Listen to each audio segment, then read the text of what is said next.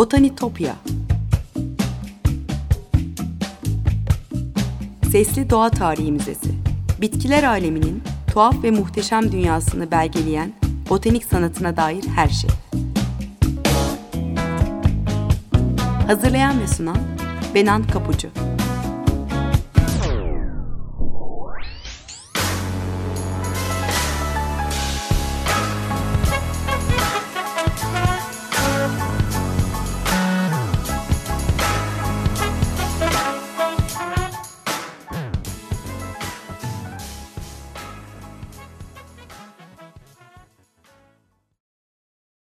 Merhaba sevgili Açık Radyo dinleyicileri. Botanitopya'ya, bitkiler aleminin tuhaf ve muhteşem dünyasına hoş geldiniz. Anlatıcınız ben Benan Kapucu. E, Açık Radyo'da 48. yayın dönemine başlarken Botanitopya'da da yarım yılı geride bıraktık. Keyifle su gibi aktı geçti. E, bu programa inanan ve sizlerle buluşmasını sağlayan yönetimdeki, teknik masadaki tüm Açık Radyo ekibine, program destekçilerime ve katkılarıyla Botanitopya'yı zenginleştiren siz değerli dinleyicilerime gönülden teşekkür ediyorum. Ee, programın başında her zaman hatırlattığım gibi e, botanitopya.gmail.com adresinden aynı adlı Twitter ve Instagram hesaplarından bana ulaşabilirsiniz, takip edebilirsiniz. Evet sevgili dinleyiciler ne konuşacağız bugün? Ee, bugün Flaman ölü doğa resimlerinden, oradaki doğa örneklerinden bahsetmek istiyorum. Ee, 17. ve 18. yüzyıllarda e, Flaman Altın Çağı'nda e, popülerliğin zirvesine ulaşan bir resim türüdür. E, Natürmortlar, ölü doğa resimleri. E, burada bahset, bahsedeceğim e, Flaman çiçek resimleri iki yıl önce Dutch Flowers başlığı altında ilk kez Londra'da National Gallery'de e, bir arada sergilenmişti. 17. Ee, yüzyılda e, Flaman ressamlar e, çiçekleri en ince ayrıntısına kadar gerçekçi olarak betimleyen ilk sanatçılar arasındaydı. Bu anlayışın ortaya çıkması, bu gerçekçiliğin ortaya çıkması e, aslında 16. yüzyılda egzotik çiçeklerin yetiştiriyor olması, botanik bilimine ya da hortikültüre yani bahçeciliğe ilginin artmasıyla da yakından ilgili şüphesiz. Hollanda'da e, botanik bahçelerinin kurulduğu, bir yandan egzotik bitki türlerinin e, uluslararası ticaretinde e, patlama yaşandığı zamanlardır o, dönemler. E, 1630'larda e, aç gözlük derecesindeki spekülasyonlar nedeniyle e, soğanlı ve çiçekli bitkilere e, olan abartılı e, bir ilgi e, vardı. İşte lale çılgınlığı, tulip maya denen bir dönemdir bu. E, işte fiyatlar bir süre sonra e, aşağı çakılır ama işte Flaman sanatçıları yine çiçeklerden ilham almaya ve o görkemli ölü doğa resimlerini yapmaya devam ederler. İlk çiçek resimlerinde e, üçüncü boyut ve derinlik yoktur, düzdür. E, simetrik yerleştirmelerde farklı mevsimlerde yetişen çiçekler bir araya gelir. 17. yüzyıl boyunca e, o buketler çiçek demetleri giderek rahatlamaya başlar. Daha doğal bir düzen vardır. Bir derinlik duygusu vermek için çiçeklerin özellikle birbirinin üzerine e, geldiği asimetrik yerleştirmeler ortaya çıkmaya başlar.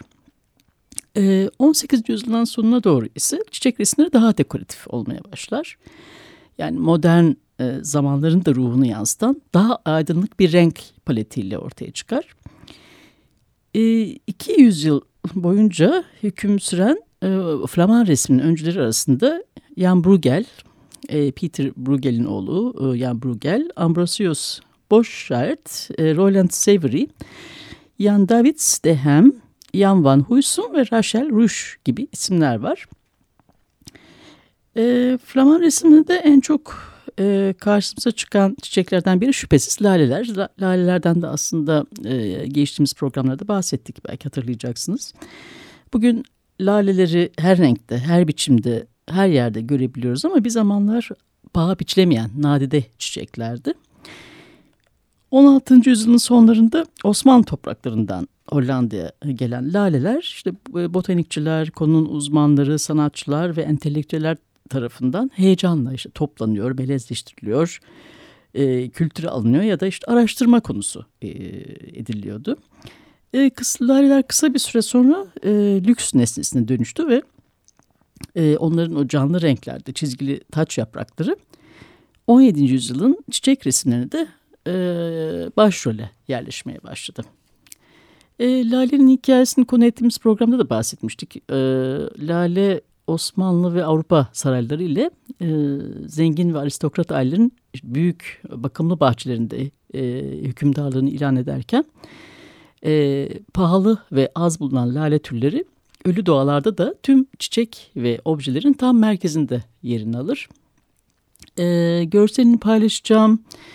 Boşert'in Flowers in a Glass Vase e, resminde yani bir cam vazodaki çiçekler adlı resminde Semper Augustus yani solda Semper Augustus türü lale vardır. Sağda da Viceroy laleleri görünüyor. E, egzotik ve sıra dışı olana değer veren bir kültürde laleler de cezbedici görünüşleri çok ilgi çekiyordu. E, çekiyordu. Ve tabii en çok ilgi çekenlerden biri de çizgili laleler. Bu lalelerde alev yalımlarına benzeyen çizgiler vardır. Aslında bu çizgiler e, bitkiyi etkileyen bir virüs nedeniyle e, olmuştur. Yani bugün bunu biliyoruz ama e, 17. yüzyılda bu mutasyonlar son derece gözdeydi. E, o zaman en çok değer gören iki lale türü kırmızı ve beyaz çizgileriyle Semper Augustus e, ile e, kırmızı sarı o alevli taç yapraklarıyla Viceroy'du. E, 17. yüzyılda tabii başlarda akademisyenler ve bilim insanları e, daha önce rastlanmamış sıra dışı lale türlerini kendi aralarında çaprazlıyor, birbirleri paylaşıyorlardı ama bir süre sonra para nedeniyle e, lale elden eleye dolaşmaya başlar. E, rağbet arttıkça nadir lalelerin fiyatı kontrol edemez, edilemez hale gelir. E, 1636 sonbaharında çılgınlık iyice hat safhaya varır ve sıradan laleler bile inanılmaz fiyatlara ulaşır. E, lale soğanları değil artık işte sözleşmeler el değiştiriyordu o dönemde. Fiyatlar e, 1637 Şubat'ında bir haftada %95'ten fazla düşer. E, ve tabii e, bu spekülasyonlar, e, ekonomideki e, spekülatif balonlar oluşunda hep lale çılgını dönemi hatırlanır. Bu düşüşten sonra lale e, eski fiyatlarına ulaşamasa da yani Hollanda'da yetişen en popüler çiçek hala bugün bile. E, Paulus Theodorus van Brussel'in e, 1792 yılında yaptığı e, natürmort o dönemin en çok sevilen lale türlerini de ölümsüzleştirmiştir. Flaman resimlerinde e, sıkça görülen çiçeklerden biri de sümbüller. Yani antik çağlardan beri sümbüller e, Akdeniz'in doğusunda ve Küçük Asya'da doğada yabani olarak yetişen bir çiçek. E, derin mavi renkleri ve baş döndürücü kokusuyla da cezbedici olmuş her zaman. E, lale gibi sümbül de e, 16. yüzyılın sonlarında Batı Avrupa'ya girmiş bir çiçek ama e, 17. yüzyıl boyunca Hollandalıların lalelere duyduğu çılgınca tutku nedeniyle biraz gölgede kalmış. E, 1600'lerde Clusius'un hani laleleri melezleştirip yetiştirdiği o Leiden'deki o botanik bahçesinde sümbülün sadece birkaç çeşidi e, kayıt altına alınmış. Osier Spert'in e, Flowers in the Porcelain Van Lee Vase yani porselen Van Lee vazosundaki çiçekler resimdeki sümbül detayında da göreceğiniz gibi o zamanlar yetiştirilen sümbüller çoğunlukla tek bir sap üzerinde geniş aralıklı minik çiçekçiklerin sıralandığı bir türdendi e, çiçekleri daha bol ve salkım dizilişli olan sümbüller ilk kez 1612 yılında tanımlanmış. E, ama Hollandalı yetiştiriciler yani, e, ancak yüzyılın sonunda ciddi anlamda sümbül çeşitleri geliştirmeye başlamışlar. E, 18. yüzyılın başlarına geldiğimizde ise sümbüller lalelerden daha fazla popüler olmaya, e, mor, kırmızı, beyaz, pembe gibi e, farklı renklerde görülmeye başlamış. Sarı sümbüller biraz daha geç, e, muhtemelen 1760'larda yetiştirilen bir tür. E, yüzyılın sonunda Hollanda'da özellikle Harlem e, bölgesinde yetiştirilen artık sayısız sümbül çeşidi vardır. E, e, yani Jan van Huysum'un Flowers in a Terracotta Vase tarihi resminde de bu sümbülün detayını görebilirsiniz. Bu görselleri sizden programdan sonra zaten Twitter'da da paylaşıyor olacağım. 730'larda sümbül ticaretindeki e, önceki yüzyılda e, tulip maya yani lale çılgınından çokça farklı olmayan e, spekülasyonlar yine korkutur ama neyse ki uzun ömürlü olmaz. Fransa Kralı 15. E, Louis'nin metresi olan Madame Pompadour'un da 1745 e, yılından 1764 yılında ölümüne dek e, bu kokulu çiçeklere karşı tutku derecesinde bir düşkünlüğü olduğunu biliyoruz.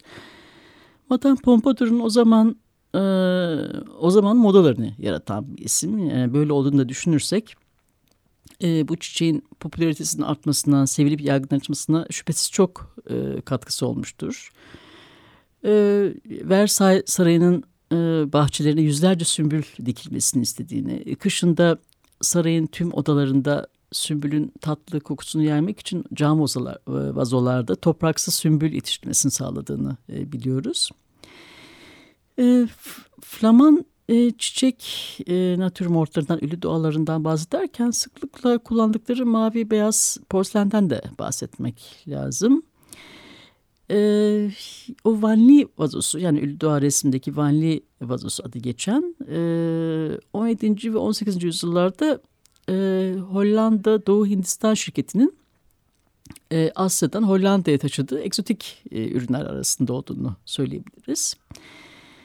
Daha önce de bahsi geçmiştir. 1602'de Amsterdam'da kurulan Hollanda Doğu Hindistan şirketi Asya ticaretini e, tek elinde bulunduruyor. E, Hindistan, Endonezya, Çin ve Japonya ile Avrupa arasındaki ticaret ağlarını e, yönetiyordu. E, uzak ülkelerden getirip e, Avrupa pazarlarına soktukları pahalı ve egzotik ürünler arasında baharatlar, ipek, çay ve Çin'in krak diye bilinen mavi beyazları, e, mavi beyaz porselenleri de vardır. E, görselini paylaşacağım. Bu eserde gördüğümüz e, adını Flemenkçe'de ticaret gemisi anlamına gelen Karakka sözcüğünden alan Krak porselen e, Çin'in Vanni bölgesinde üretilip ağırlıklı olarak batıya ihraç ediliyordu. E, porselendeki o karakteristik mavi ve beyaz dekorlar, e, çiçekler, kuşlar ve diğer geleneksel Çin motifleriyle süslüdür. 1620'den ee, itibaren Hollanda Doğu Hindistan şirketi her yıl 100 bin parçaya ulaşan Çin porseleni ithal ediyordu o dönemde. E, resmin detayında da görülen vazodan da anlaşılacağı üzere parçalar özellikle lüks duygusunu ve ender olduklarını vurgulamak için ve altınla süslü bir kaide üzerinde e, resmedilmiştir. E, yani altın bir kaide üzerinde yükselen bir vazo e, seçilmiştir resimde. Çin porselenlerinin e, natürmortlara girmesi sadece zenginliği ve ince zevki temsil etmekten öte 17. ve 18. yüzyıllarda Hollanda'nın küresel ticaretteki güçlü varlığını da bize hatırlatıyor. E, zaman geçtikçe Asya ve Avrupa ürünleri arasındaki farklılıklar da e, muğlaklaşmaya başlıyor. E, Avrupa'dan e, çömlek örnekleri Çin'e gönderilerek e, Avrupa pazarı için yeniden üretilmesi isteniyor. E, Çin'deki o karışık dönemde e, 1640'ların sonunda ticaret de sekteye uğrayınca e, işler tersine dönerek e, Delft'teki üreticiler kendi ürünlerini Çin desenleriyle dekore etmeye başlıyor. Evet sevgili dinleyiciler 2-3 e, dakikalık bir müzik arası verelim şimdi. E, Claude Debussy'nin eseri Suite Bergamasque'dan Lepiska Saçlı Kız adlı piyano suitini dinliyoruz.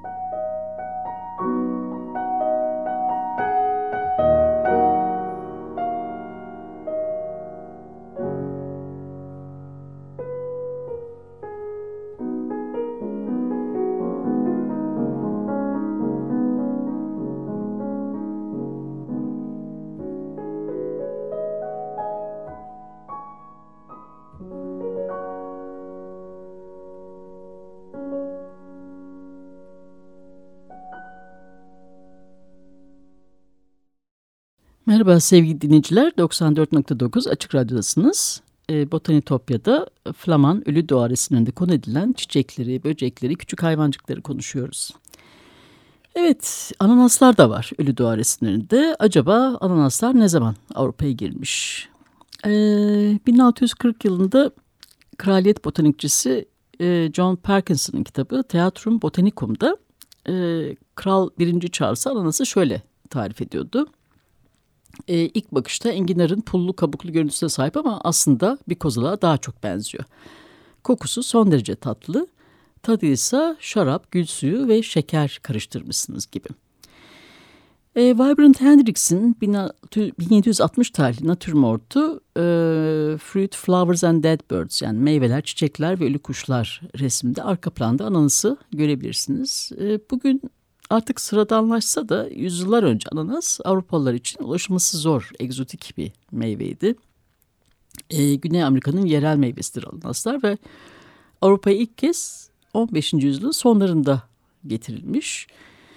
Ee, 17. yüzyılda da Hollanda Batı Hint Adaları şirketi e, ananas bitkisinin tohumlarını ya da meyvelerini e, Hollanda'nın sömürgesi olan Surinam'dan e, Kuzey Avrupa'ya getirmiş. E, yeni dünyadan başlayan bu uzun yolculuk e, sonunda aslında ananasların e, çoğu yenebilecek bir durumda değildir ama tohumları ve fideleri kültüre almak için yeterli durumdadır. 17. yüzyılın sonlarına doğru Flamanlar ananası kültüre almanın da öncüleri olurlar. 1658 yılında Leiden'den zengin bir tüccar e, yenilikçi bir sistem geliştirir. Yani ortam sıcaklığını, sıcak hava koşullarını ve e, yüksek nem oranını sağlamak için oldukça yeni sayılabilecek bir ısıtma sistemi e, geliştirir. E, 18. yüzyılın başlarında ananaslar büyük bir başarıyla Avrupa'da da üretilmeye başlar. E, ama tabii yüksek talebe karşı düşük arz nedeniyle sadece zengin bir azalığın ulaşabileceği bir lüks e, olarak kalır e, yani konuklara ananas ikram etmek gerçekten büyük bir misafirlik e, misafirperverlik örneğidir o zaman. Yani ananasa sahip olmak e, sadece zenginliğin göstergesi değil, bahçıvanların da becerikli ve deneyimli olduklarının da kanıtıdır. Merak nesnesi olan pahalı ve egzotik ananaslar e, Jan van Os, Vibrant Hendrix ve diğer 18. yüzyıl e, Flaman ressamlarının sayısız meyve ve çiçek natürmortlarında taçlandırıyordu elbette. E, deniz kabukları da vardır. Deniz kabuklarına e, gelince e, Albertus Seba'nın merak kabilini anlatırken de e, söylediğim gibi e, 16. ve 17. yüzyıllarda ayrıcalıklı sınıfın e, doğanın muhteşem varlıklarını insan yapısı nesnelerle iç içe sergilediği merak kabinlerinde e, uzak okyanuslardan getirilen deniz kabukları da vardır. E, 17. yüzyılda Hollanda deniz kabukları ticaretinde Avrupa'nın öncüsü e, konumundaydı. E, baharatlar ve diğer ticaret ürünlerinin yanı sıra e, Hollanda Doğu Hindistan şirketinin kargo gemileri Pasifik adalarından, Hollanda Batı Hindistan şirketi, şirketi ise Batı Hint adaları ve Karayipler'den rengarenk ve göz alıcı e, bitki ve hayvan örneklerini taşıyordu. E, deniz kabuğu toplama tutkusu da yani lale çılgınlığı yarışacak düzeydeydi o zaman. E, Birçok tarihçi ve yazar e, lale çılgınları ile e, nasıl söylemeli kabuk delilerini aynı kefeye koyuyor. E, laleler gibi kabukları da e, tuhaf e, formlarına ve sıra dışı desenlerine göre değer biçiliyordu. E, onların tabii güzelliği gelip geçici değildir yani aksine değerli taşlar gibi kalıcıydı. E, adı bilinmeyen bir Flaman ressamın eserinde e, 1620 tarihli bir eserde e, 17. ve 18. yüzyılın çiçek e, natürmortlarını da e, kabukları da sıklıkla görüyoruz. E, deniz kabukları e, resmin bağlamında aslında Tanrı'nın yarattıklarının güzelliğini bize hatırlatıyor. E, bir yandan da hemen yanındaki çiçeklerle e, gelip geçiciliğini de bize anlatıyor. E, Herman Steinbeck'in e, Still Life'ında yani e, An Allegory of the Vanities of Human Life Still Life'ında e, Still Life aslında Flaman e, ölü duaresinin bir kolu olan Vanitas türü bir resim. Vanitas resminde e, kuru kafalar üzerinde memento mori yazan parşömen parçaları, çiçekler, kelebekler, eski kitaplar, kemikler gibi birbiriyle al alakasız nesneler bir masa üzerinde çizilir.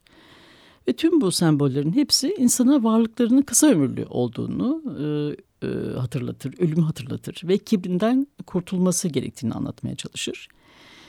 E, bu e, Vanitas resminde çizilen güzel nesneler de çekiciliklerine kanıp e, kibrimize yenik düşmememiz gerektiğini simgeler ve aynı zamanda alaksal anlamlar da barındırır. Bu resimlerde e, yani Steinweg'in bu Still Life'ında olduğu gibi bu e, resimlerde de e, çiçeklerin e, farklı anlamları, sembolik anlamları vardır meyvelerin ve çiçeklerinde. Örneğin gül ve kiraz e, cinsellik ve aşkı, haşhaş İsa'nın acılarını, e, kanatlı aşiratlarda şeytanı ve kötü ruhu simgeler. Ee, Boşert'in Still Life'ında üç deniz kabuğu vardır. Yani bunu soldan sağa doğru sayarsak, bunu da resmini paylaşacağım sizinle. Ee, Batı Hindistan'dan Chittarum pica, Endonezya'dan bir kara salyangozu, Amphidromus perversus ve Doğu Afrika'dan e, Polinezya'nın doğu kıyılarında e, bulunabilen Mitra episcopalis vardır. E, ayrıca böcekler de vardır. E, böceklerin de tabii ki e, anlamı var e, bu ölü doğa resimlerinde. Biraz yakından baktığımızda e, böceklerin ve minik küçük hayvancıkların rengarenk dünyası da tanık olabiliyoruz. E, sinekler, e, uğur böcekleri, karıncalar, tırtıllar, güveler ve kelebekler, kertenkeleler. Hatta e, dikkatlice düzenlenmiş çiçekler ve meyveler arasında bir kuş yuvası bile e, göze çarpabiliyor. Bu küçük yaratıkların e, çiçek resimlerinde belirmesi e, Flamanların doğal dünyaya dair duydukları merakı da aslında birebir yansıtıyor. E, Flaman e, ölü doğa resmlerinde boy gösteren nadir bitkiler ve egzotik deniz kabuklarının aksine e, böceklerin ve küçük yaratıkların çoğu sıradan ve yerel türlerdir, yerli türlerdir. E, göze çarpan e, koyu kahverengi, e, kırmızı ve siyah kanat çizgileriyle Vanessa atalanta kelebeği bile bütün Kuzey Avrupa'da yaygın bir türdü ve e, kara kış kasıp e, kara kış basıp havalar iyice soğumadan e, e, hayatta kalabilen kelebeklerden de çok yaygın bir türdü ve sıradan bir e, türdü. E, Flaman ressamların bazen e, ölü doğa resimlerinde e, her böcek için geçerli olması da bir küçük hayvancıkları sembolik anlamlar açısından da kompozisyona dahil ettiklerini görüyoruz. Örneğin kelebek e, kıyamet gününden önce bedenin yeniden dirilişini anlatan geleneksel bir sembol. E, onun toprağa bağlı bir tırtıldan havada süzülen bir güzelliğe dönüşmesi ruhun e, dünyevi esaretlerden kurtularak e, cennette yükseleceğine dair bir metaforu anlatılıyor, anlatıyor. E, karıncalar da endüstrinin ve çalışkanlığın simgesi. E, sinekleri daha negatif çağrışımları var. E, biraz da ölümle ilgili. Evet sevgili dinleyiciler e, yeni yayın döneminin ilk programında Flaman Ölü Doğa resimindeki bitki ve hayvan betimlemelerinden bahsettik. Botanitopya'daki keşif yolculuğumuz bu hafta buraya kadar. botanitopya.gmail.com e-mail adresimi ve aynı adlı Twitter ve Instagram hesaplarımı tekrar hatırlatayım. Buradan bana her zaman ulaşabilirsiniz, yorumlarınızı ve katkılarınızı paylaşabilirsiniz. Gelecek programda tekrar görüşünceye dek sevgiyle ve doğayla kalın.